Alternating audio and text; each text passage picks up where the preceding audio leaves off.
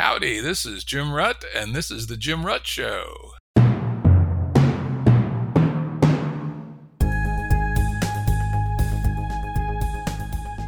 Listeners have asked us to provide pointers to some of the resources we talk about on the show. We now have links to books and articles referenced in recent podcasts that are available on our website. We also offer full transcripts. Go to jimruttshow.com. That's jimruttshow.com. Today's guest is Mara Zepeda.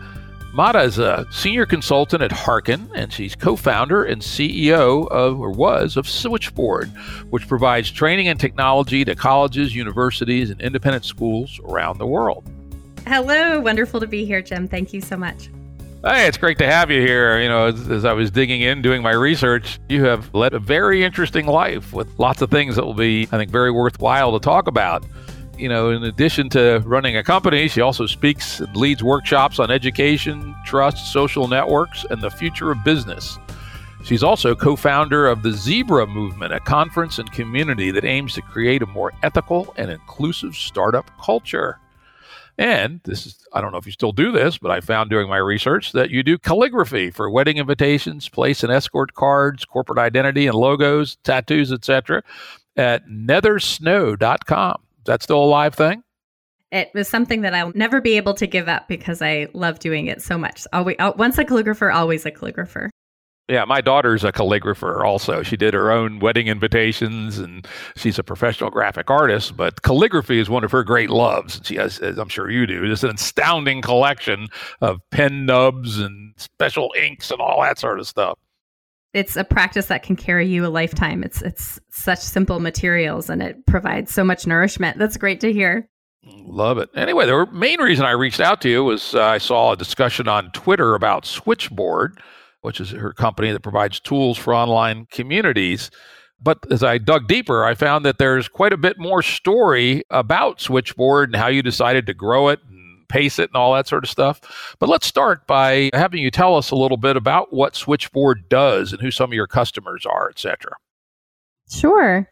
Well, Switchboard is a platform, and I guess it's more of a, it's less of a platform and it's more of a way of thinking that the world exists. So uh, that's always, um, you know, every time you create a technology product, my parents are artists, and the technology product is sort of technology is the medium, and then what you are communicating is really what the product is to my mind. And so the medium in this case is technology. And what we are communicating with Switchboard and what we deeply believe in is an, the notion of mutualistic, reciprocal relationships within community.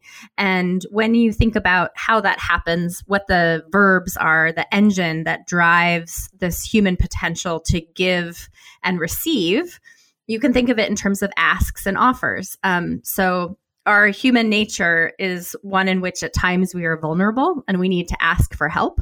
And we come to our community from a place of need and there are times when we have resources that we can offer. And so we're coming from a place of generosity of spirit.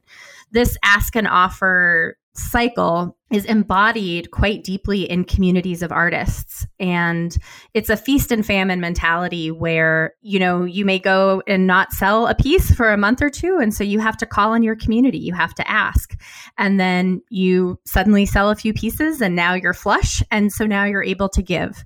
There's no keeping tabs. There's not an accounting system for it. It's embedded in our DNA as people and it's what keeps society moving. It is the original social safety net. So we took that premise of ask and offer and this engine of generosity, and we began to we created a, a technology platform for the community that has been most influential in my life, which is that of Reed College, which was where I went to college. And what we were seeing, I graduated in 2001, you know, right after that recession. And the kernels for the idea of Switchboard were born in 2008, 2009 in that recession. And we started to see students that were graduating and had no net of love to catch them. And a number of alumni friends and I, 20 of us, got together. We approached the college and said, how can we help? You call us and ask us for money every year, but how can we provide the generosity of our networks, our connection? And they didn't have a method to do that. Career Services was one office, Alumni Affairs was another office, Student Affairs was another office, and never the twain shall meet. And and then higher education, that actually largely is still the paradigm. And so we helped them to solve this problem. Um, and they had said to us, What are we going to do? Are we going to just stick your resumes on the bulletin board? Like, how are we going to create these connections? And we incentivized them. We said, Look, we really want to do this. We'll give you $40 for every student that you connect us to. It was a $10,000 pledge to the college between all of us, which at that time, you know, was extraordinary. It was the highest we would have ever given. Many of us were still paying off our student loans they didn't have a mechanism for making that connection. And so we introduced them to the internet. and um, uh, my co founder, Sean Lerner, who I happened to meet on Twitter, was generous enough to start to work on this platform of asks and offers. Um, we were doing it informally through a number of bananas ways that I won't get into, but we saw this real need that students were asking for jobs, internships, mentorship, connection, advice, hospitality. And you had alumni willing to offer the same. It was a two sided marketplace that didn't have a connection point. So we launched it at Reed and then it, it just took off. There have been, I think, over 40,000 connections that have made that have been made. Um, it's now been going for that particular switchboard has been going for almost eight years. And it's just been extraordinary what has yielded through this network of generosity. Um, so, through that experience, we saw, oh, we have a scalable platform and a scalable technology. And so, uh, Switchboard, the company, was born. And, and we were then able to partner with other colleges, universities. We also have startup communities, farmers, the Public Defender's Office of Oregon, business associations, philanthropy. We've now gone into many more sectors to essentially provide this engine to connect their community and grow in a sustainable way that's really providing value to their members first. Yeah, I love the idea. And, you know, it's elegant that you focused on something that's essentially a transaction, but doesn't have the baggage of, you know, a traditional I'll bill you, blah, blah, I'll ship you something transaction. The ask and offer metaphor. Very beautiful. Who came up with that? Well, I think it's the way that we have always been organized as people. I was profoundly influenced by the work of Lewis Hyde and his book called The Gift, um, in which he talks about this notion of human altruism being like a gift that ripples through community. And what Lewis Hyde says is the gift must always move.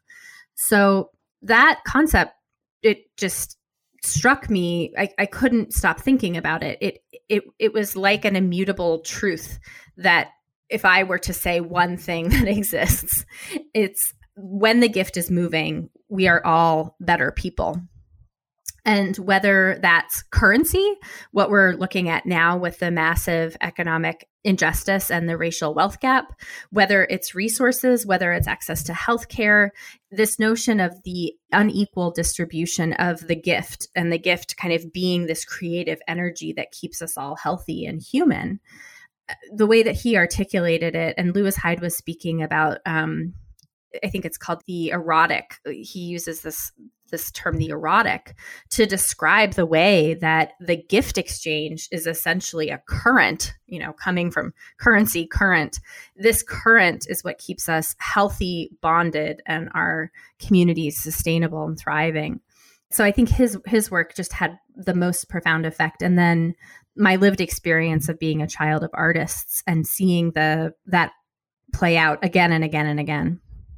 Hmm. And yeah, I love it. It fits very much into the kinds of things myself and other folks in our Game B community have been thinking about, which is, you know, our current world, Game A as we call it, is utterly dominated, if you don't watch yourself very carefully, by the short term money on money return loop, which I'm sure we'll talk about later when we get to entrepreneurial finance, right? So many people are utterly dominated by does this move make money for me in the short term, right? But that doesn't have to be the only signal in a social system. And the thing that is, makes our current status quo so strange and so alienating is there's only this one signal that dominates all the others. And you know, I'd suggest that this idea of a network of asks and offers, which are essentially gift economies, more or less, is a completely legitimate first class social signaling system. And to the degree we have more of that, it will tend to reduce the impact of the money on money return loop. Yeah, I agree. And, you know, I think I would even go so far as to say that actually money will be tied to this in the future. So I think, you know, people like me and you and so many others that have come before us have been encouraging a game B approach because we know that it's we're motivated from an ethical place. We know that it's right. We know it's needed. We know this is the more sincere, authentic place to operate from.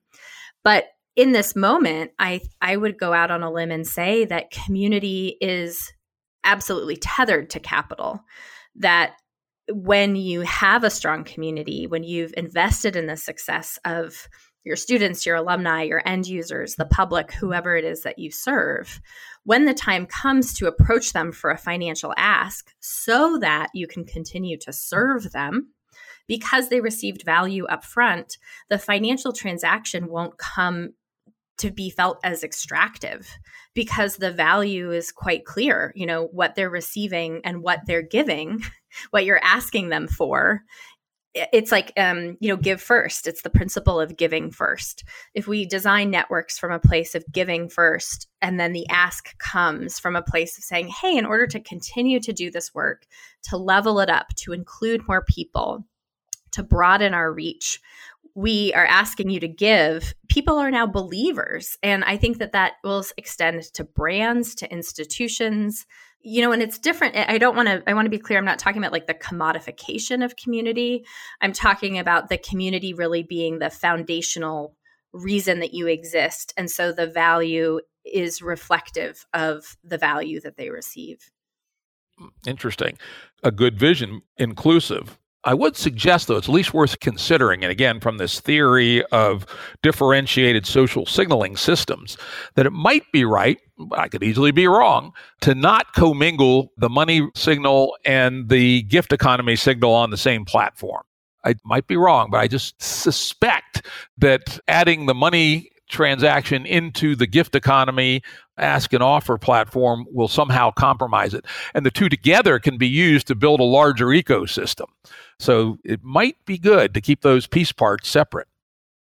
Absolutely. Yeah. Well, I think um, I, agree with the separation. I think we're coming into a moment that we don't quite know the answer to, which is how the commingling happens in ways, and that requires having very honest conversations about a lot of our biases and trauma towards currency that have been used, currency and capital has been used as a divisive power mechanism. And I loved what Richard Bartlett had to say in his interview with you, um, you know, talking about this notion of transvestment, where there's something powerful in taking the capital and not demonizing the capital itself, but saying, what can we do that's different with what is essentially this pot of energy? And the that requires i think a big conversation for us as a culture to to separate the biases and extraordinary feelings that we have towards money from how we grew up and what we see happening socially and who has it and who does it and who gets it and who doesn't and who has access and who doesn't it's used as a weapon right now and so i think one of the responsibilities of game b is to de weaponize, to demilitarize what is fundamentally energy. I agree. In fact, one of the things I would suggest for vocabulary, or at least I try to do, is not just talk about capital and money, but rather to expand the idea to resources. For instance, in some of the experimental work we're doing planning the first proto Bs, which will be the first small scale game B communities, we are thinking about having resources which are vested in the community irrespective of money, including housing, food, and childcare. They will just become part of the substrate and no money changes hands, right?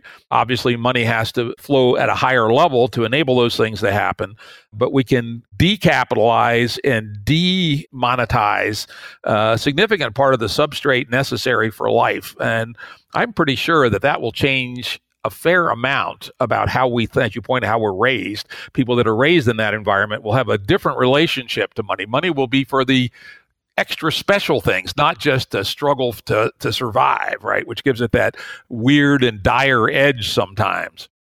Mm-hmm. Yeah, I, I couldn't agree with you more. I mean, I think about this a lot. I think you know, we're living through so many moments in history at once.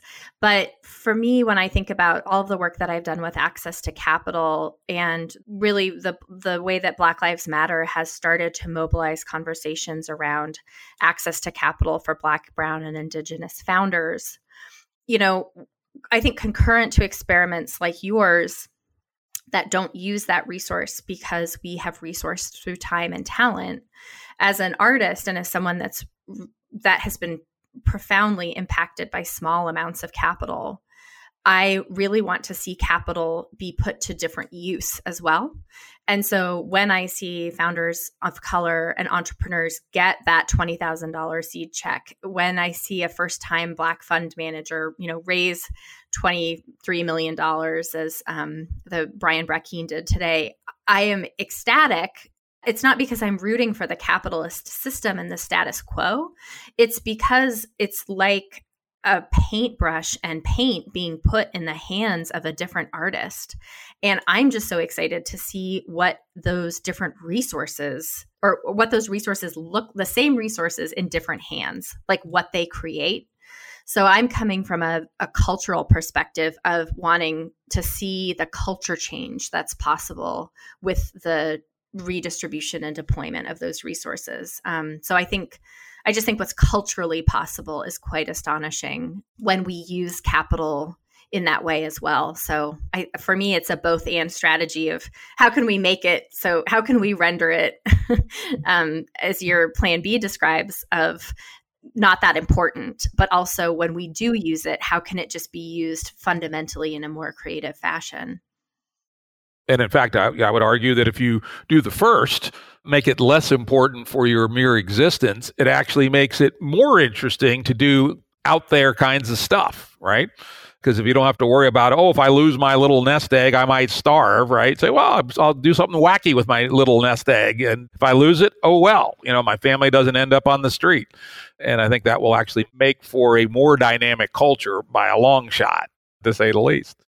And I think I just one quick point on that that I think is really interesting is um, there is something that capital does that I've been thinking about a lot, and I would actually love to hear your experience if you'd be open to sharing, which is it instills confidence. So when I was 16 years old, I received a, a pretty transformational check of patronage from a woman I had never met for $1,400 so I could do an internship in Washington, D.C and it was like it was life changing it everything that my whole life can be traced to that moment. And it wasn't the $1600 it was like someone believed in me and there was a pretty blunt object symbol that could communicate that belief. And that has happened in my life over and over again raising my first investment for my company. I see it with my niece right now who just started a little um, she has a lip gloss business and when she closes a sale, it's not this purely capitalistic transaction. I see her her confidence in that she's able to level up into new skills. And so the the the money is this energy that's allowing you to level up because you feel as though you have the foundation under your feet. So I think similar to your point, if the, if that thing is already taken care of, it allows you to level up. But I think a lot about like how is that thing already taken care of? Is it something that you have brought someone along on the vision for? And that is like a foundational act of creation to verbalize a vision for the future and for another person with an open heart to hear it and believe in it so much that they can put that resource down that feels so out of grasp.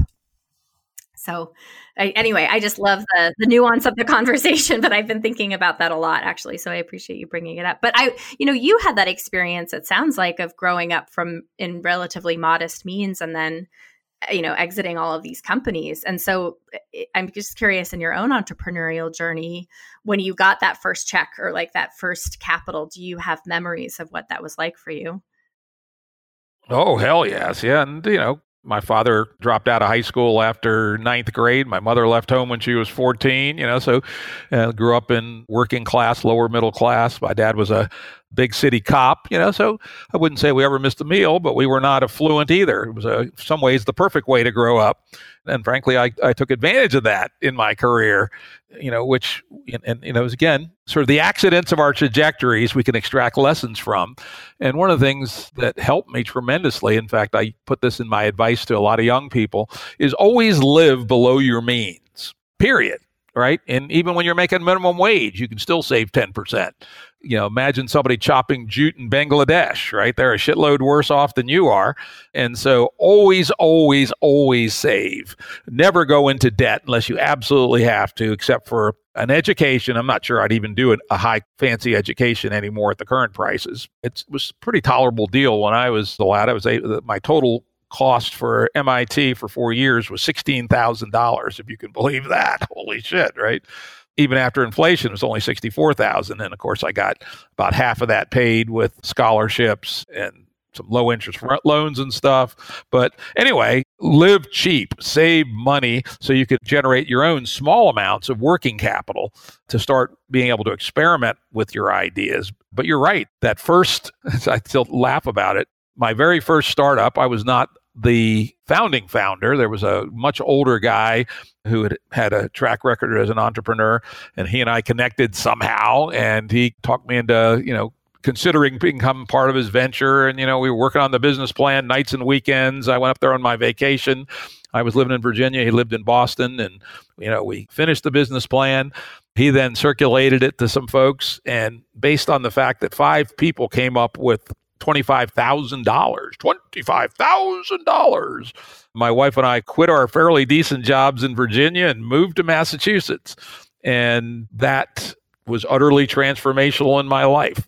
But it goes back to the other one. You know, we had always lived cheap, had saved money, owed money to nobody, paid off our student loans, had a couple of cheap cars. And so, hence, we could quit good jobs, take a pay cut, and move to Boston because we raised a fairly modest sum of $25,000. And off we went to the races, and the company was successful, and it spawned another company that was successful. And yeah, I still remember the excitement that somebody else believed in us enough to write a $5,000 check, five people. Amazing, right? It's like money is like a character in us in the story, and I always love hearing stories like yours where we're more transparent about the role that that character played.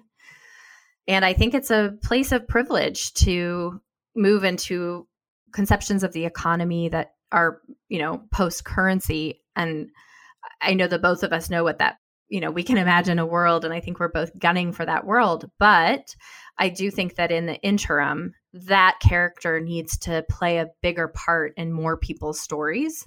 And as we're moving towards game B, we can be we can be working towards you know towards that character just playing a different a new role as well. So it's it's something you know to have a conversation where two people have been privileged enough to receive the wisdom, however it comes, of being able to save, and who've also received that catalytic check of $25,000 that sets in motion an entire hero's journey series of events, you know. And when you look at what's going on now socially, I think that the more creative distribution of that catalytic small capital is is going to be such a joy to witness. so I'm here for that story as well. Absolutely. You know, if you follow the trajectory of that $25,000 funding, the number of people that are currently working in the companies that flowed down from that, you know, it's thousands of people, right? And it's amazing. Uh, in fact, to your point, this amazing nonlinearity, asymmetric return, in this case, social return from these small amounts of capital, is something both my wife and I believe in. In fact, she is a founding member of something called Virginia Foodshed Capital And what they do is collect money. We put in a fair amount and they lend it out to sustainable permaculture oriented farmers in central Virginia at zero interest. Oh, that's great. Yeah. And for catalytic projects that will allow a farmer to level up. So, for instance, one person had a very good business doing greens and vegetables and stuff at three or four farmers markets, but because they didn't have storage, they really couldn't play in the wholesale marketplace. And so they put in a grant for, I think it was like $7,500 for a cold box, right? And that $7,500 completely changed how they could do business. They could couple to the larger marketplaces over in the big valley across the mountain from us and could substantially lever their business up. And it's just changed their life $7,500 and the sweet spot for Virginia Food Shed Capital is between five thousand and fifty thousand dollars. And you know, on the scale of venture capital, you know that's less than the lawyer bill typically, right? to get the deal done. And these investments, if they've made a number of them now, have transformed this local permaculture food economy that we care so much about. So there's an example of being able to use capital in a non-traditional way. You know, it's not being given away, it's being loaned, but it's being loaned at zero interest so that it is not, you know, burdensome compounding interest for people. Oh, I love it.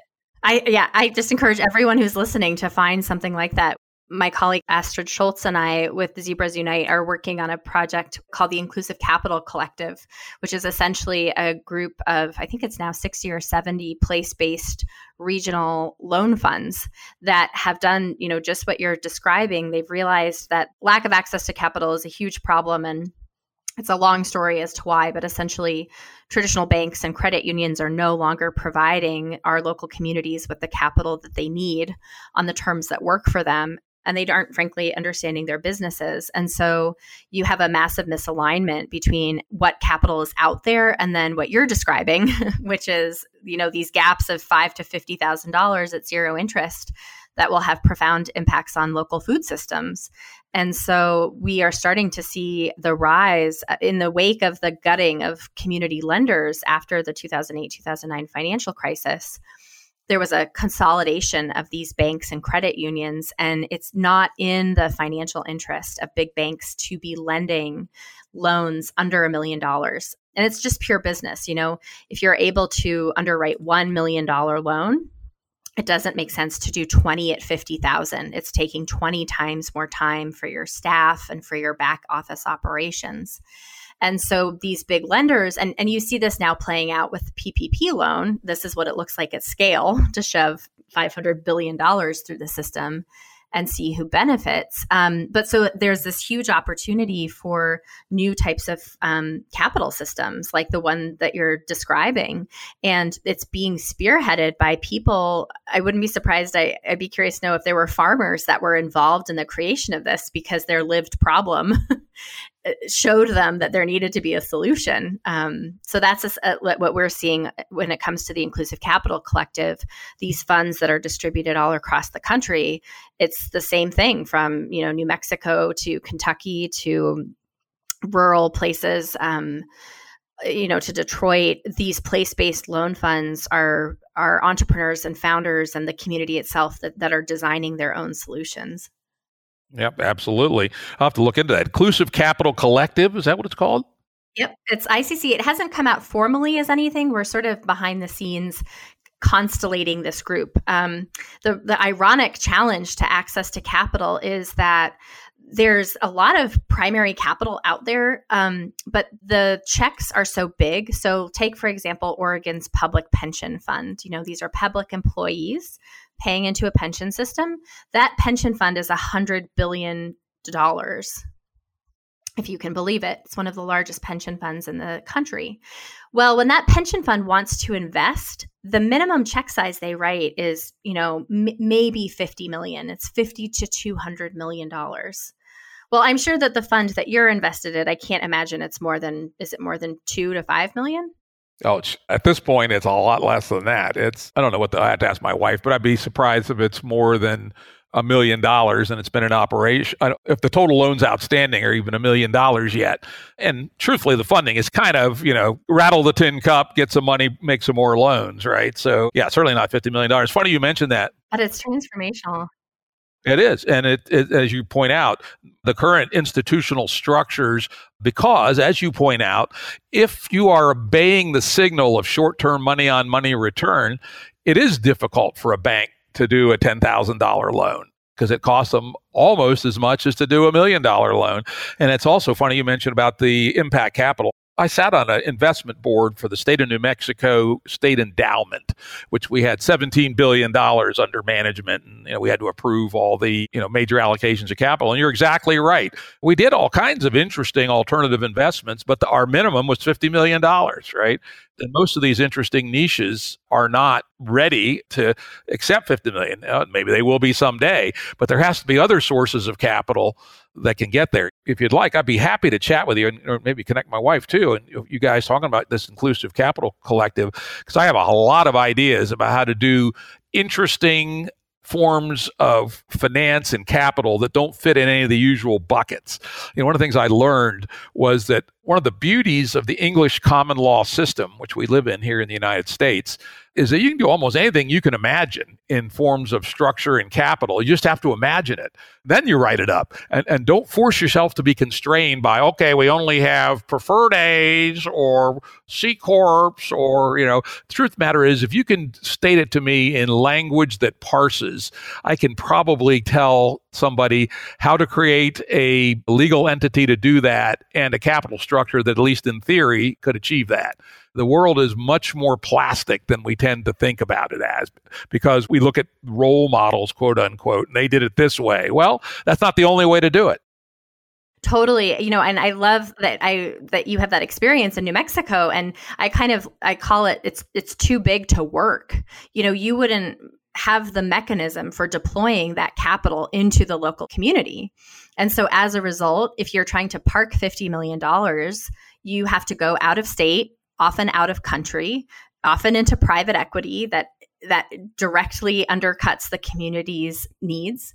And so my colleague Astrid Scholz describes it as getting the capital into the capillaries, right? If it has to pass through this big thing in order to reach the small thing. So the experiment that we're working on with the ICC is well, if you have 70 loan funds that are each doing a million dollars, suddenly that's a $70 million fund. So, how do you create this collective? And so you come out looking bigger than you are. And now you are a big enough size such that you can start to get institutional capital. And then instead of that going into bigger places out of state, out of country, the you've created the container so it can be distributed to the local capillaries. So I am such a fan of, of people like you that are curious to think about these creative structures. And I think you know, for those of you out there, I know Jim and I are now wonking out on access to capital. It's so fascinating. I just can't um, emphasize it enough. But to bring it down to um, something that will be relatable to everyone that's listening, just with your commercial lender or, or with your personal lender, with your with your personal bank, you know, if you are banking at a big bank, you can walk in and ask them about their investment portfolio and and see what they say you know how much is reinvested into the community? What is their average size commercial loans? Who are those going to? What is their policy on diversity? As uh, i think all of us can start by asking more questions of our personal banks and our personal investments to really you know i used to be an economic reporter and the first rule of economic reporting is follow the money. So, right now, in this moment of extraordinary social justice, all of us are complicit and participants in extraordinarily unjust systems that are ha- unfolding at the level of, of, the capital markets. So become extremely curious about where that current of yours is sitting and what it is doing when it's sitting there. Damn good point. And you're right. They have to give you that information if you ask for it, at least state chartered banks for sure. That's a very, very good point. Let's switch back now, talk about Switchboard a little bit more, and then we'll go on to some other things. I actually joined one of your Switchboard communities as part of my research, the Meat Collective, right? Oh, that's one of my favorites. yeah, yeah. People that listen to the show know that I am a farmer, and though, though the best kind, a gentleman farmer. I supervise other people doing the work and don't have to get out there and do it myself too often anymore. But yeah, it was very interesting. And I would not call it a big community, but it seemed relatively vibrant. It is, yeah. Um, so this is a backstory. Um, Camas Davis, who started a nonprofit called the Good Meat Project to really preserve small and uh, local family farms and ranches and meat production started the Meat Collective Switchboard, she wrote an incredible book called Killing It about her journey to become to learning the art of butchery in France and um, working as a woman in that industry.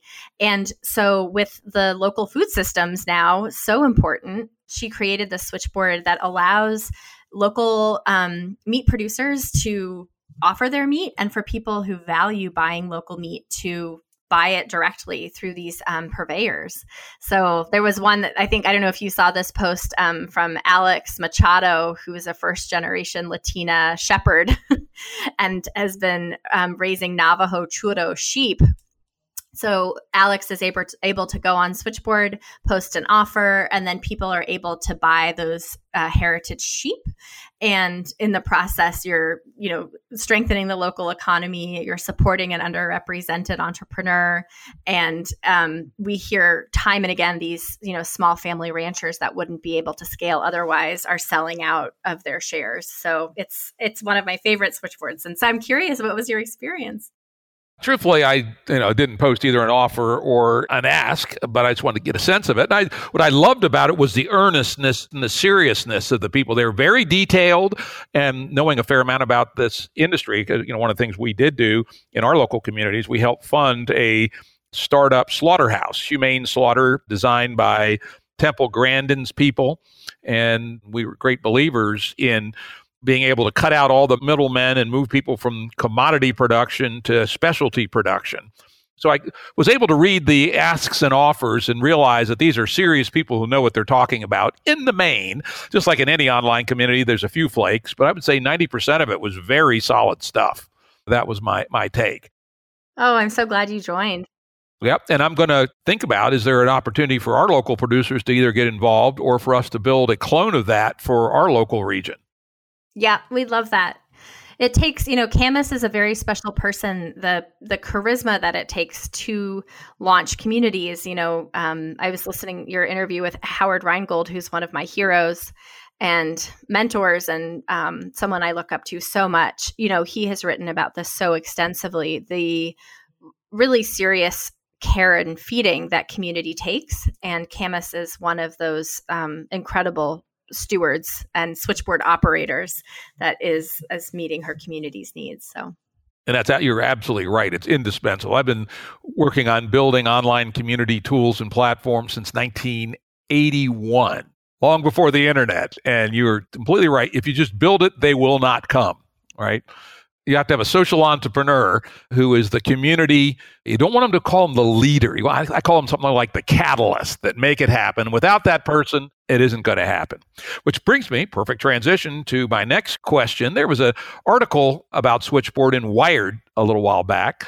And in that, you said that you guys were not growing for growth's sake. Just a quote, I think, from you. We value the quality of the communities, not the quantity of communities. And, you know, again, to the point that if you just build them, they will not come. Maybe you get paid for a while, but you're not building a sustainable cycle of value add. Maybe you could talk a little bit about how you came to realize that it was quality, not quantity, that you wanted to proceed to build, and what implications that had for the company. Mm, thank you. That's a great question. Well, um, you know, so we Switchboard went into a very unusual incubator called Portland Incubator Experiment, or PI, which at the time was part of Wieden and Kennedy in Portland, um, which is a legendary advertising firm that coined Nike's "Just Do It." And so we were lucky because we weren't put into the traditional, you know, startup meat grinder of growth hacking your way to your Series A. And yet we still talked to a lot of investors and they looked at Switchboard and they said, okay, well, the only way to grow this is to take out Facebook ads and you need to growth hack it and you need to create automated seed seeded posts. And they were looking at it thinking, like, how do we growth hack our way to this? And everyone saw the promise and potential of the platform. But the only way they could imagine success was by this hockey stick um, of inauthentic activity. and for people that are community organizers at their core, that's just anathema. Um, So Switchboard is called Switchboard because you need human operators. And, you know, Howard said in your interview that the early imaginings of the internet were to be an augment, really augment human intelligence. And so that means that you're in relationship. A human is in relationship with technology, and that quality relationship is key. Switchboard operators, um, those people that come in and that steward and shepherd and catalyze, and it's it's such an overlooked art. So interestingly, as we started to grow Switchboard down a sustainable path, we would only partner with institutions that were ready for that. And it was a big mindset shift to move from an extractive relational model to one of service and care and connection. And we ended up building a services arm on top of our company. So, um, you know, services, uh, obviously, it's human to human, whether that's training, coaching, workshops, but what we found was that this quality of catalyzing community, stewarding, shepherding, tending, watering, feeding, growing, nurturing, that is a whole field of, unto itself. It's a skill set. It requires tremendous emotional intelligence um, the people that have it, frankly, are often overlooked members. It's it's the lowest paid job in any food chain because it's so taken for granted. And then what we saw as we started to work with more institutions was that this core competency didn't even exist in the institution. Um, it had become so calcified and so used to extractive ways of operating that if you came into an alumni affairs or career services office and said, "We're flipping the playbook here," So instead of extracting dollars, you're giving of yourself and of time. You're you're stewarding these earnest and vulnerable posts towards success within your community we would be met with blank stares because that wasn't a competency within their organization. So, Chelsea Herring, who is then our chief operating officer, had the brilliant genius idea to layer services on top of technology. So when people came to us and said, Well, we built it, but no one came, we wouldn't just shrug our shoulders. We would have a whole services arm of strategists and helpers at the ready to have them conceptualize what that community looked like. So, in becoming a tech enabled consultancy, or you know a company that offered both tech and, tra- and training that is like kryptonite to investors. Because the first thing they'll say to you is like well that doesn't scale. Humans don't scale.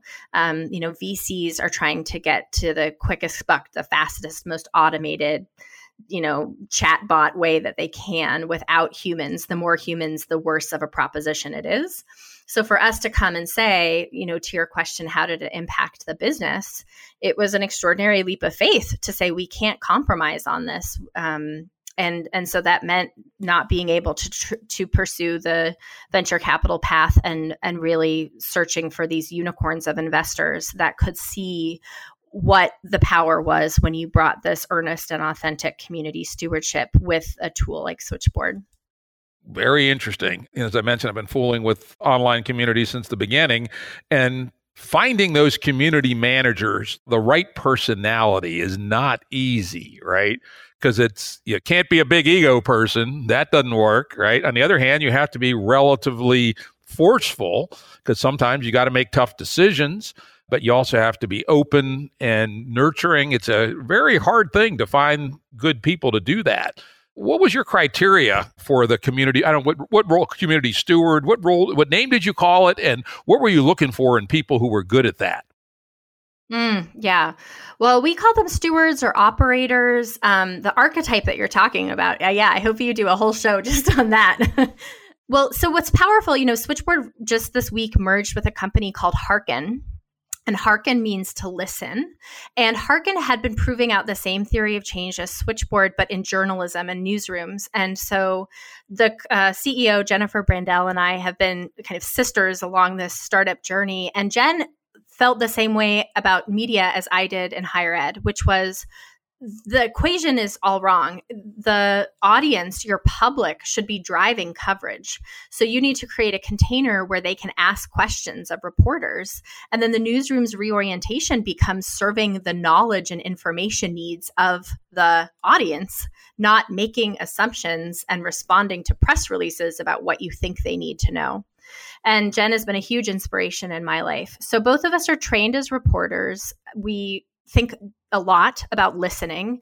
And I think about it especially from a place of being very curious about ministry traditions, about the way that it unfolds in call and response in traditions of Black churches, about the way that silence and meditation and listening is important in monastic communities, the way that the, um, the Quakers use it in their meeting house format.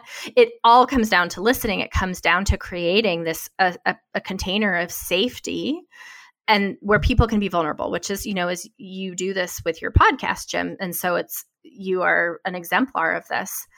So from there, it's can this person create a safe container?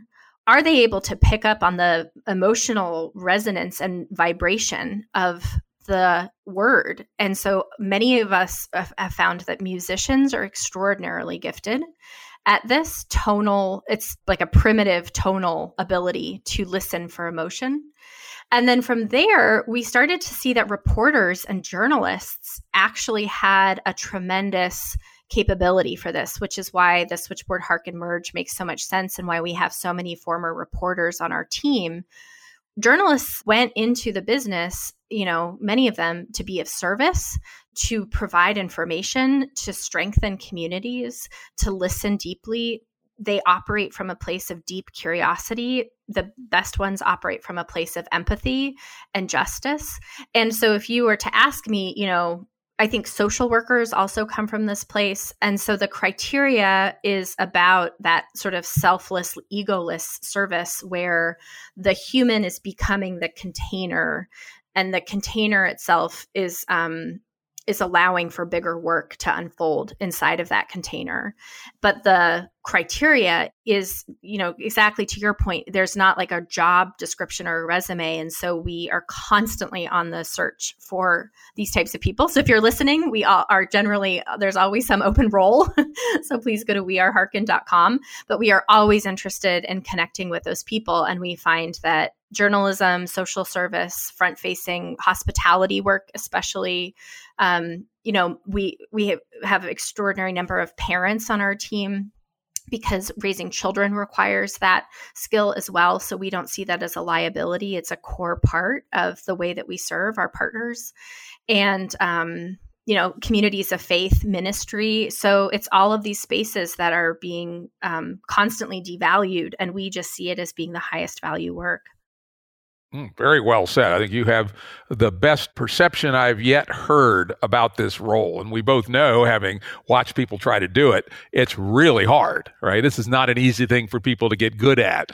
And I think you've identified some of the, the sources for the kinds of people who have at least the capability of getting good at it is there anything you guys do in terms of do you have a training method or a methodology that you have your people use that helps them become better at it more quickly rather than the old trial and error approach yeah well um, the new ceo of Hearken is named Chelsea Herring. So the woman who, the incredible leader who created our um, services arm has now stepped into the role of CEO, which Jen and I could not be more thrilled about. And she does have a framework. Uh, she just published a piece this week about it. It's called the Care Engagement Response Framework. um, and so it's first, you know, coming from a place of connection. How do you expose your underbelly right um, how are how do you create an invitation for that container to begin with the second is amplification so once that has been established, you want to be the other person's evangelist as much as possible. You know, so whether that's attending something they've invited you to or cross posting something on social media, um, you want them to understand that what you've just contained is worthy of being shared because so much of our human desire is to be heard. So we can be the shepherd of that experience for them. Um, then comes recognition. So, how do you pr- express gratitude? How do you celebrate? Uh, provide shout outs, share, share success stories, which is again this behavioral reaffirmation that that vulnerability is now safe, that there's success along the path, um, and then empathy, uh, so acknowledgement and understanding of that lived experience. And this framework was kind of built off of a lot of the research that we've done around the hero's journey, you know, and all of Joseph Campbell's work of thinking of, you know, each ask is essentially like the hero sets out with uncertainty, right? They encounter their helpers. Very often they encounter blockers that will block their success. And then the way that they move through this place of success is to be able to come back and share it back with their community. So this is sort of a, a Chelsea's um, genius adaptation of this four part process of the narrative arc of going from that place of vulnerability to safety to security to being helped to then being empowered enough to come back to the community to to drive that resource forward and model it. So we do a ton of training, but you know, to your point, in terms of it being a hard job, I think it starts with all of us as childhood in childhood. And you know, we'll sometimes have trainings where some of the opening questions that we ask are like, how old were you when you were first heard? When you felt that someone was really listening to you? And who was that person? And it's heartbreaking. It's to hear people say, I was 18, I was 19, I was in my 20s. I had the extraordinary good fortune of feeling like what I had to say mattered when I was a toddler. You know, I remember adults taking me seriously and the deep attention that they gave my words. So I think it, the job of it, to your point, it it is coming from um, a lot of trauma that we have about not being heard. And I think the second trauma that so many of us encounter is being told, you know, that moment that all of us have had in, in school or on the playground where you asked a question and you were told that it was a stupid question. And the similar heartbreak of once you're told that it's not safe to be curious, it cuts that experience off for you as a person potentially for the rest of your life. It's so heartbreaking. Um, and so we, in some of the workshops that we do that that allow for more vulnerability, my interest is in always getting down to those root experiences of being heard, being vulnerable, and being curious, and whether that was allowed for in your life, because the degree to which you're able to steward other communities is only reflective of your own lived experience of being treated that way yourself. Wow, that's that's eloquent. Make sure you email me a link to that work. I will. And we'll put it on the episode page. And as we always do, all the things we talk about here will be on the episode page. You don't have to take too careful of notes. They'll be there for you to go to. That sounds like, again, about the deepest dive into this space that I've heard. And it's interesting you talk about, never really focused on that much. I was lucky too, in that both of my parents I don't know why. I mean, you know, they were relatively simple, though my mother is extremely smart. They weren't highly educated, but they somehow knew the right thing to do was to take your kids seriously from the very beginning, right? They never told me, don't ask that question or shut up or time to go to bed, whatever. They both took us kids seriously from as early as I can remember, which is back to three or four, or something like that. And they told us stuff, which is amazing, like the household budget and how it worked and you know, okay, we still have loans on the deep freeze, which means we can't buy a dishwasher until that's paid off. I was probably seven or eight that we'd have these kinds of discussions. So they treated us in a serious and mature fashion from an early age, and really hadn't focused on that before. That that might be unusual, but I guess it is. Yeah, I I I would encourage you to ask people. You know, it's always a really illuminating question. If they would think that they were taken seriously as a child, that's a great question. I've been thinking a lot about politics lately, like what what are the political parties that we need in the future, or do we even need parties? You know, but obviously, what we have now is not serving anyone. And um, I think if I were to run on a platform or design one, it would actually be exactly as you described it, which is a policy platform of taking children seriously, because it takes the future seriously. It's a way of having um, a, like quote unquote progressive future thinking policy by centering it on the lived experience of the literal future, which is children. and so um, I've, you know, I was listening to Whitney Houston's I Believe the Children Are Our Future. And I've been going quite deep into monasticism and church fathers, desert fathers to I, I kind of re- read in strange places sometimes, but this notion of being a child of God and this posture of being childlike and what that if you if you live in the world from a place of vulnerability like that what that demands from the society that you live in is a complete reorientation towards taking that seriously and receiving it in a totally different way than what our systems are designed for. Ah, I love it. And I've got an addition to your platform for you for your consideration. This is one I've toyed with for years, which is that your vote is weighted by your actuarial life expectancy. Oh, nice. Love it. So, us old boomers, our votes are decaying away at this point, which is as it should be, truthfully, right? And even more to the point, every parent is the proxy for their children's vote. So, if you have four kids, the two parents and the four kids have six votes, and those are six heavy votes because they're all young, right? So, they may be equal to 50 votes from some old fart like me. I love that. Yeah, add that to your program. I'm, know, I'll be your behind the scenes advisor when you run for president. Oh, let's totally do it. Yeah, the fact that you have a quantitative mathematical model for how you would weight that is great. That's terrific. I would love to work with you on that. if anyone else is interested, yeah, please reach out. yeah, just think how that would change the world, right? If the weights of the children were actually stronger than the weights of the adults. Completely. On how our assets are allocated from the public sphere. It would be great.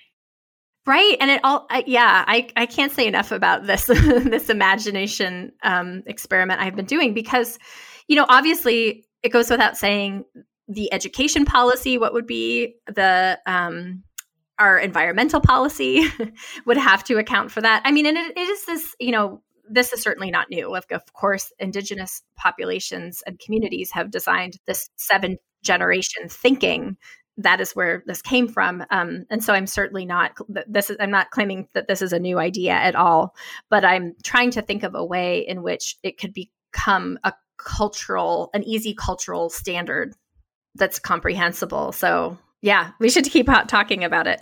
yeah, yeah, let's do it. Yeah. I love it. I love it. Uh, very congruent. Very congruent. Let's switch back from the you know very interesting, esoteric, and out there on the edge how to completely reform democracy to something more prosaic, but it's got to be very important in your life right now, which is this Hearken switchboard merger. As I mentioned pre-show, I had created my notes for the show a couple weeks ago, and as I always do this morning, I checked to see if there was anything new or, any, you know, I usually start with people's tweet streams, etc. And I go, holy moly, they announced they merged a couple of days ago. Talk a little bit about how your company, as you said, it was difficult to get traditional VC. How did you get funded and kind of the road to this next step? And what does that mean for you and the company going forward? Yeah, well, we could not be more thrilled, and this is such a special experience to be speaking with you at this during this momentous week. We announced the merger yesterday. You know, Hearken and Switchboard, as I mentioned earlier, are these sister companies that were applying the same theory of change of a combination of technology and training, software and services into these spaces that were core to civil society, that are core to civil society journalism, media, higher education. We now work with philanthropy, the criminal justice system, food production we're industry agnostic. Um, so capital markets, it doesn't really matter. The same theory of change holds up. And Jen Brandel is the co-founder and CEO of Hearken, or was. She just stepped down for Chelsea. But you know what Jen had to say in the merger announcement, which I just love.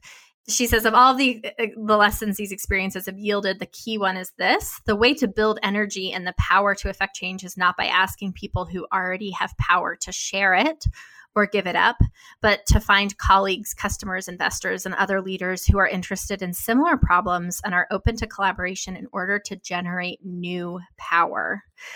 So that is I think the core that ties together these companies is it's an act of creation for all of these institutions to generate new power and to distribute it to more and different people. So, what that means, kind of practically for me, is the company is now integrated and we've been co delivering services for about the last nine months. The team is growing, we're hiring, and I've moved into a senior consultant role. I'm really interested in this deep listening. And so that's what I want to continue to do um, in this one on one way. The It's like picking up on sound waves and the listening that I do informs what I believe I can contribute to creating. And it's just a really intimate experience. And I'll will also be on the board. And then Jen and I, you know, we built the Zebras Unite movement, which we know that we haven't chatted about yet, but that's taken off. We now have over 6,000 members, 45 chapters on uh, six continents. And so we wanted to continue to devote time to building that. It was just incorporated as a cooperative of um, this is a founder driven, founder led movement to create a more ethical, inclusive um, startup culture. And one of the best ways of doing that is to interrogate our existent forms of capital access, governance, and ownership. Um, so that movement has been growing leaps and bounds, and Jen and I will now have more time to devote to that as well. Yeah, it's so exciting. I still remember when I sold our first two companies as a group, then was able to go out and do other things in life. And sounds like you guys have wisely realized that the two founders did not need to stay running the ship, and it was time for fresh blood to take it to the next level, which means that you can go on and do other things. And for about the third time here in this podcast. I love this that you've anticipated me perfectly. The next topic on my list is indeed Zebras Unite, which people can find at zebrasunite.com. From the website, it says Zebras Unite is a community of entrepreneurs, investors, and allies dedicated to building companies that balance both profit and purpose. Zebras Unite calls for a more ethical, inclusive movement to counter existing startup and venture capital. We believe creating an alternative to this status quo is a moral imperative get involved and join the movement. So, yeah.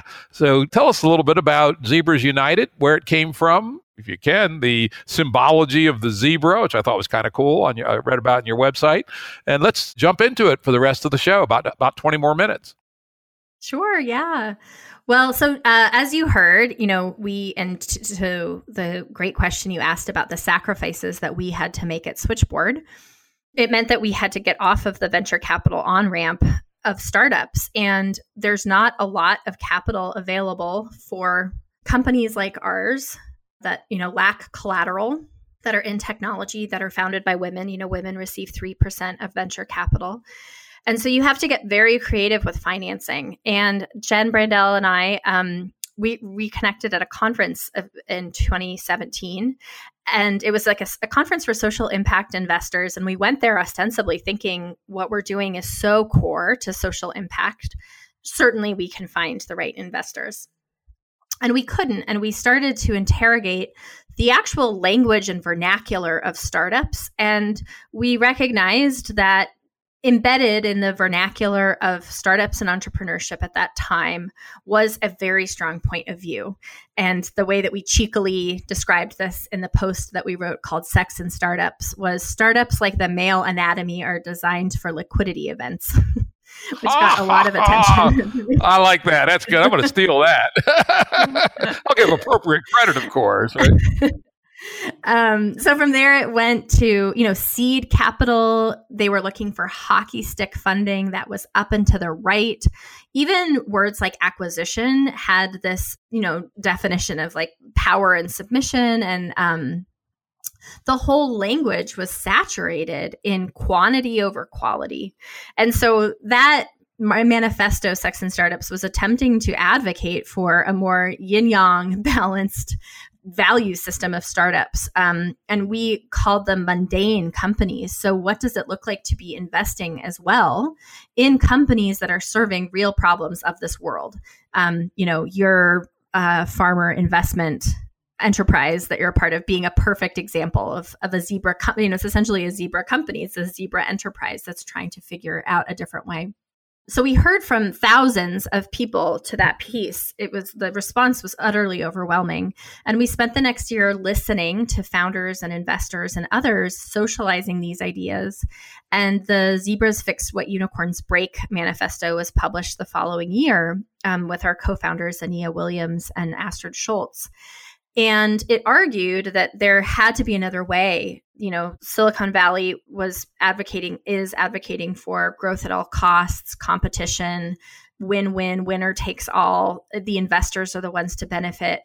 And we saw that um, it could be cooperative and mutualistic, that the spoil, you know, that instead of spoils, you could have shared prosperity, that the benefit could come back to local community rather than being concentrated in the hands of investors and again put that out heard from thousands of people. A group of zebras is called a dazzle which is very fun.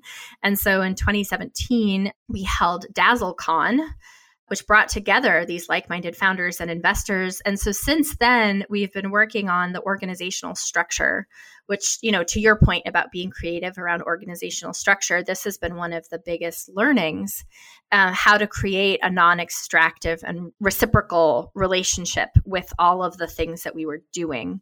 Um, we've done a ton of work with Nathan Schneider um, and others around exiting to community. So, what does it look like to have alternative ownership structures where the company is an, is essentially now owned by its user base or its employees? We've done all of the work at the capital level with the Inclusive Capital Collective um, and are working with our partner Second Muse to design new funds. And then we've been working at the community level with the um, all of these chapters that have sprung up out of you know we had no idea that so many people wanted to be chapter leads. We now have chapters in singapore and japan and um, mexico city and london and berlin just had a, a, an event yesterday. So essentially it's this three prong approach of how you create an organization that it can advance culture change capital and community and I won't bore people with the deep details, but you essentially create three different organizations to do that. So we've just finished that big um, operational infrastructure lift. And in the coming months, we will be launching the cooperative so that people can join um, and become members. What we've heard, you know, we launched a, we did a huge zebra survey, which will be coming out as well next week. And in that survey, we just heard that the predominant feeling of zebra founders is a sense of profound isolation. They don't know that they, they don't know where to find their community. They want to do things differently, but there aren't alternative models.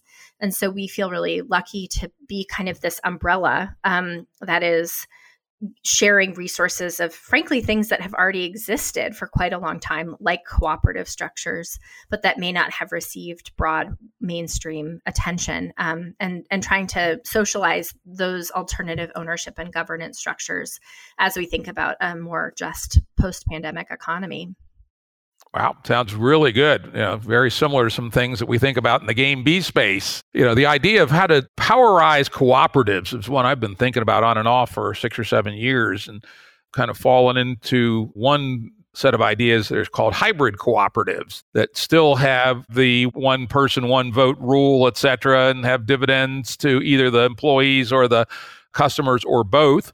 But Turns out the law of cooperatives does allow so called hybrids where you can have outside finance, but it typically is best if it is heavily capped in terms of its return. So it's not owning equity per se. But on the other hand, I always find debt to be dangerous, right? Because you know, if you don't pay your loan back, you know, you miss two months, you're out of business potentially, and certainly a cooperative doesn't want that.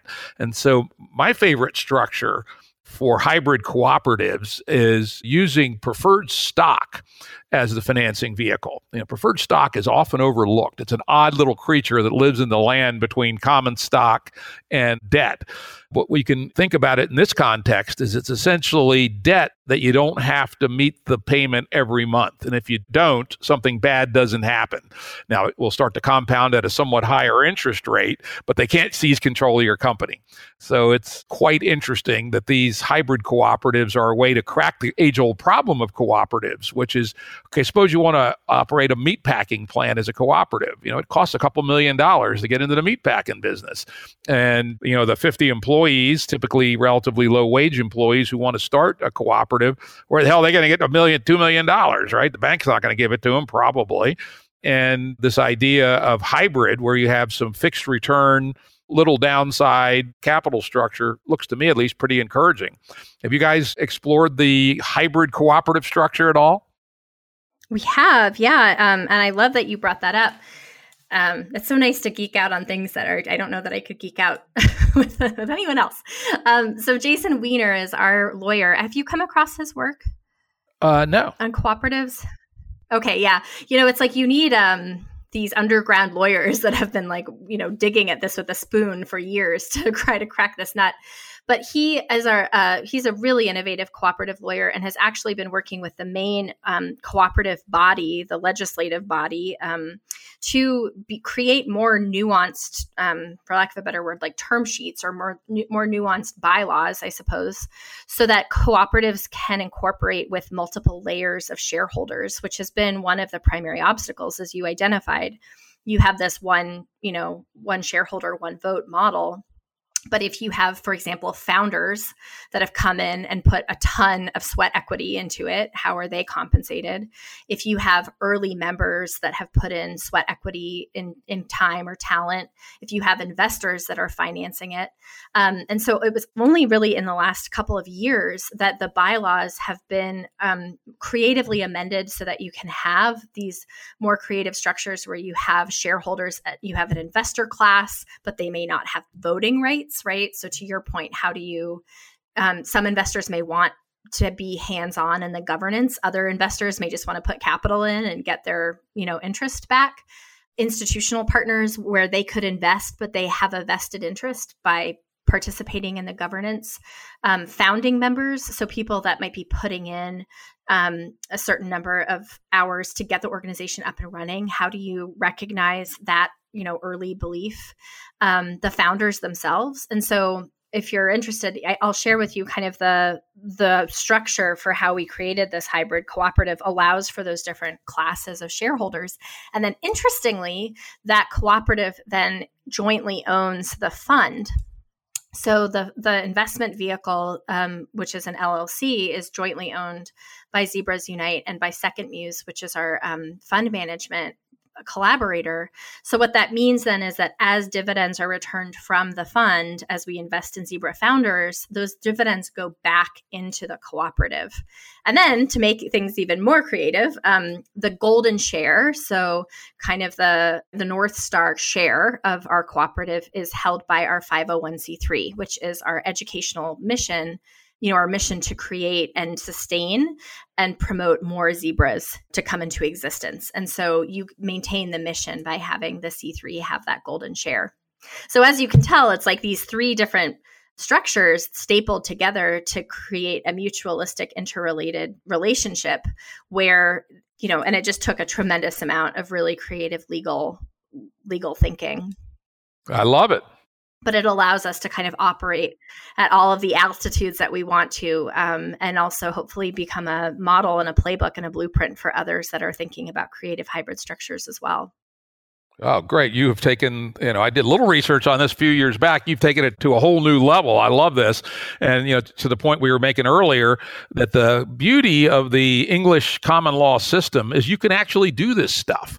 It's just hard, right? And you need to find a lawyer or develop the expertise yourself to think outside the box and not just to do what everybody else has done. And it, does take time and it does take effort. And I pulled up the website of jrwiener.com, who seems to be your lawyer. Is that the guy? Yep, exactly. Mm-hmm. Looking at his stuff here, and I go, shit, I want to talk to this guy next time I have a project like this.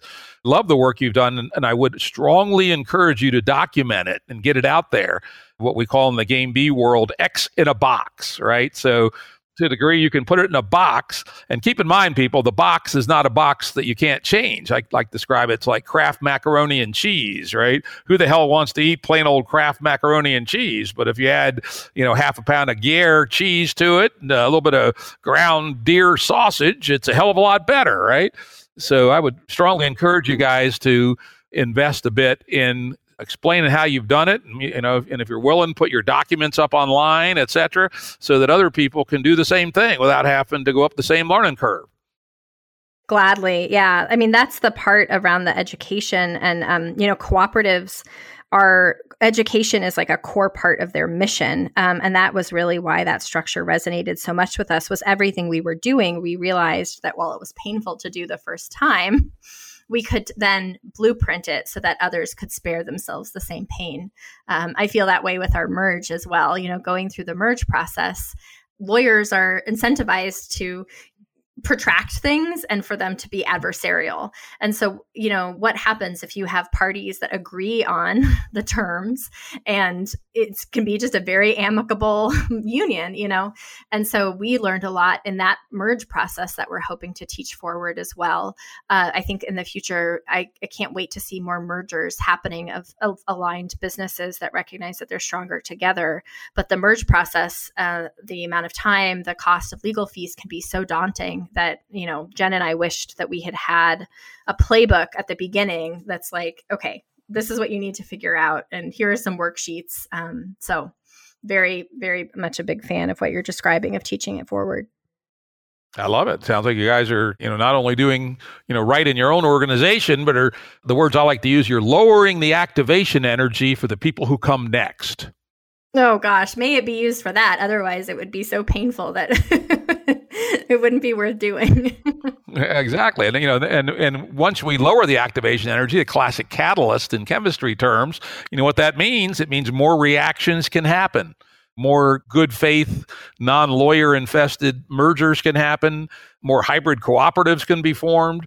Very important concept, the idea of lowering the activation energy via catalysis. In this case, the you know the toolkit that's made available to people and the learning that this is even possible, right? It's you know admirable that you guys even figured out this was possible. Most people won't think outside the box enough to realize it's possible and then even better, you weren't scared off by the uh, large amount of work it's necessary to make it happen. So, you know, kudos to you, but not everybody has that level of energy and fortitude. And so, packaging it and putting it out into the world so other people can do it without having to go all through that would be a damn good thing. Yeah. Well, and it's, you know, I think the the blessing and the curse of it is that you then need brave and courageous investors, you know? So you need to find capital that rewards this. And it's been um, a real, you know, we have had people that have provided us with capital to be courageous and to dream and to come up with these creative structures. And I can't tell you how life changing it's been. And then there's also a status quo of um, people, you know, that will see this creative solution and ask kind of questions that are like they they will want to see things that are status quo. And so all of us are navigating the you know like a full-time executive director that's paid $200000 in a cooperative let's say or something you know? And it's like that's not going to exist. So what about if it were four people that were putting in sweat equity and each making a little on the side? And you know i think your your interview with richard got at this a lot which is to the degree to which we're cat we're creative in the creation and the catalyzing of this energy savings that leads to innovation it's like a tennis ball that has to be hit back with resources to actually resource these organizations. Um, and that just requires a level of imagination within the funding and investing community that we're starting to see and that we always love to connect with and see more of. So the status quo isn't you know it's not going to be the future and so these new things are scary and hybrid and kind of stapled together with duct tape um, but we really believe in the promise of them as models for the future Cool. I like it. You know, and I commend you for not going down the damn road of executive director who hires a grant writer whose job is to get more grants so they can write more grants, right? We saw that trap in the makerspace community. Uh, I don't know, six years ago, I helped a guy in our local town start a makerspace.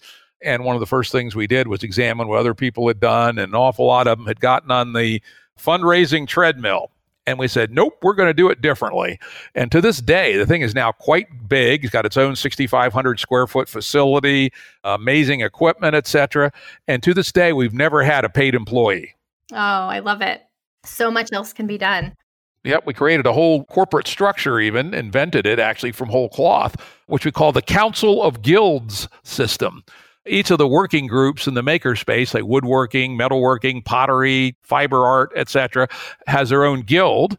And what would otherwise be called a board of directors is the Council of Guilds. And the Council of Guilds approves new guilds coming in, and there's some machinery in the bylaws on what the minimum necessary requirements are to start a guild, etc and the guilds are responsible for keeping their area up to date, you know, clean and safe and following all the rules.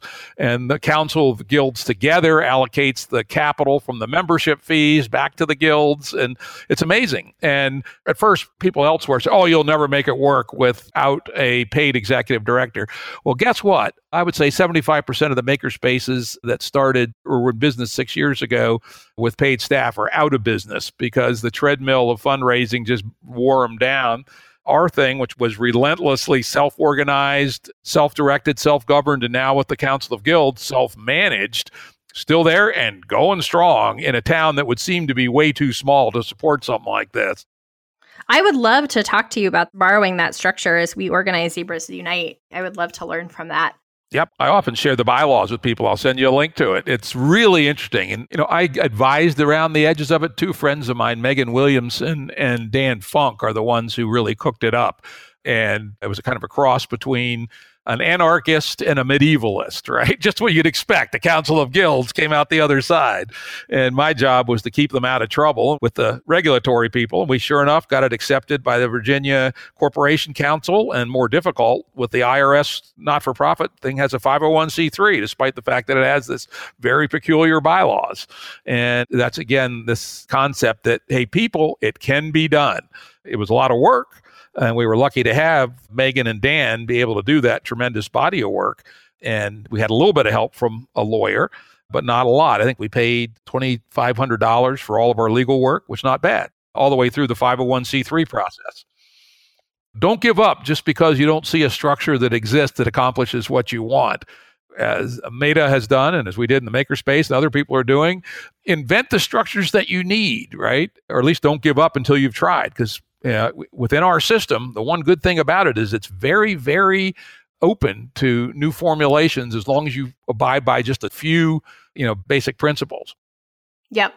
And I think that's where, you know, back to our earlier conversation of um, capital, you know, what's useful. And when you were just recounting that story, there is just this reality of like incorporation fees and lawyer fees, you know, and there's unfortunately some bureaucratic red tape um, that's involved in the creation of these new structures where capital is you know it's just necessary to cross that bridge to get you to your gov you know your bylaws and your corporate forms. So until we have a library of those that's templatable and um, you know i think the other big piece is just the education that founders have to have about all of these systems and and structures as well. Um, but it, it's remarkable with just some creativity at that level what's possible yeah, sounds like you know we've done similar kinds of things with different motivations. One final question for you, because we are just about out of time, is how about the angel investing communities that many communities have? I'm sure Portland must have a nice angel investing community. We even have two different angel groups here in Central Virginia. Between them, they've probably put out more than $10 million in investments most of them under a million in terms of total investment in any one round have you guys reached out to and tapped into the angel communities where you live? Yeah, Oregon does have a pretty active angel community. Um, you know, Oregon Venture Fund, which started as Oregon Angel Fund and Cascade Angels. Um, there are a number of, of great, thriving angel syndicates and others. I think that for me, what I've seen, at least with women and people of color who are seeking investment, is that the angel and the investor has to be you know, just in the same way that we were talking about the ideal community manager, you know, and that archetype, there's really a role like there's, I think being an angel is much harder than it uh, seems or than it sh- it's it is right now. Because especially with underrepresented founders you have to approach them with care also.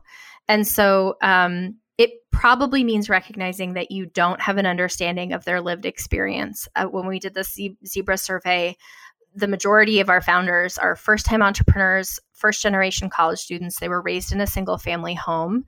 They identify as, you know, a person of color or woman. And so the dominant paradigm of angels is, you know, they look a certain way.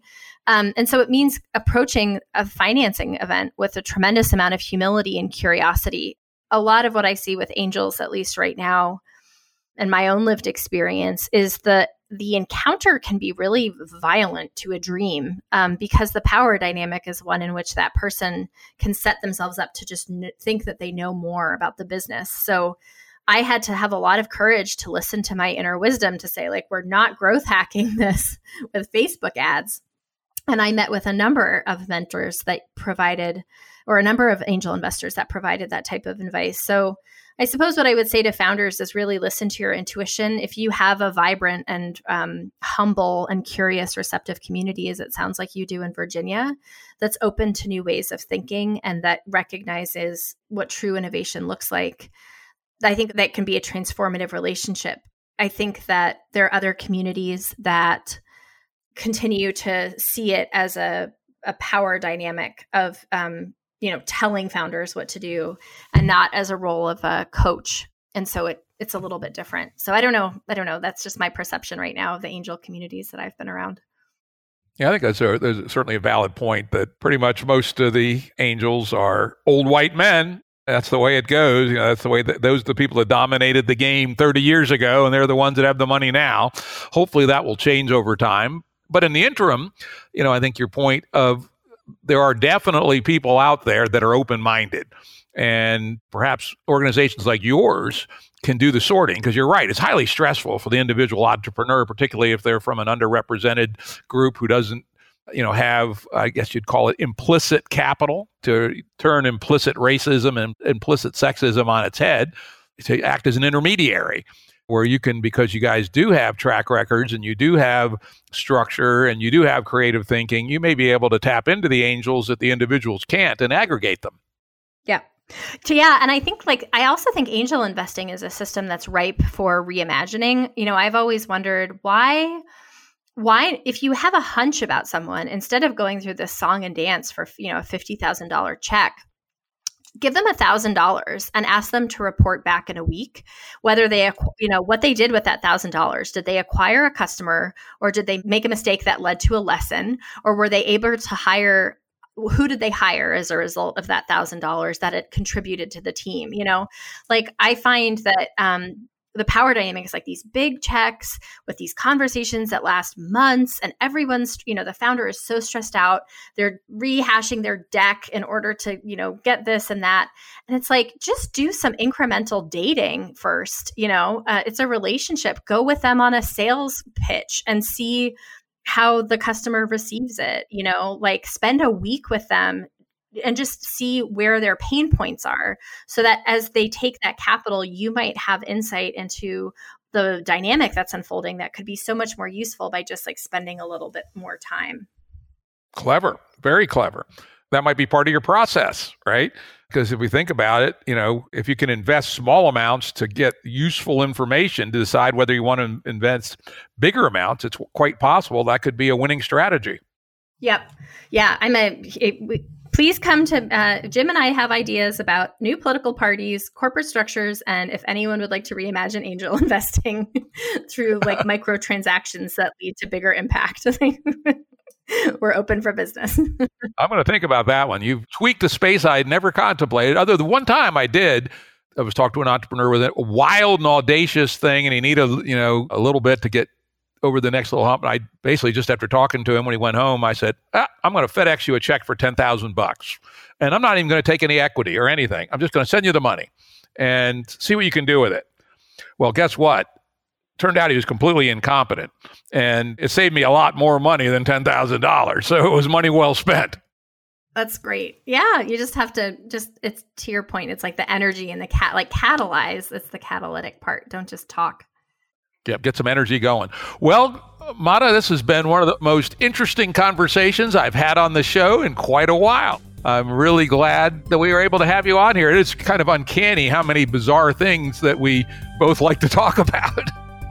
I know we're going to have to. I can't wait until we're finally able to meet in person. And just thank you again for the incredible service and space of your podcast. I've learned so much um, listening to the incredible interviews and really appreciate your curiosity and depth of questions. Okay, well, now you're part of this work, and this will be one of the better ones, I'm pretty sure.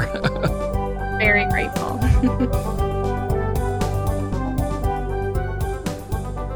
Production services and audio editing by Jared Janes Consulting. Music by Tom Muller at modernspacemusic.com.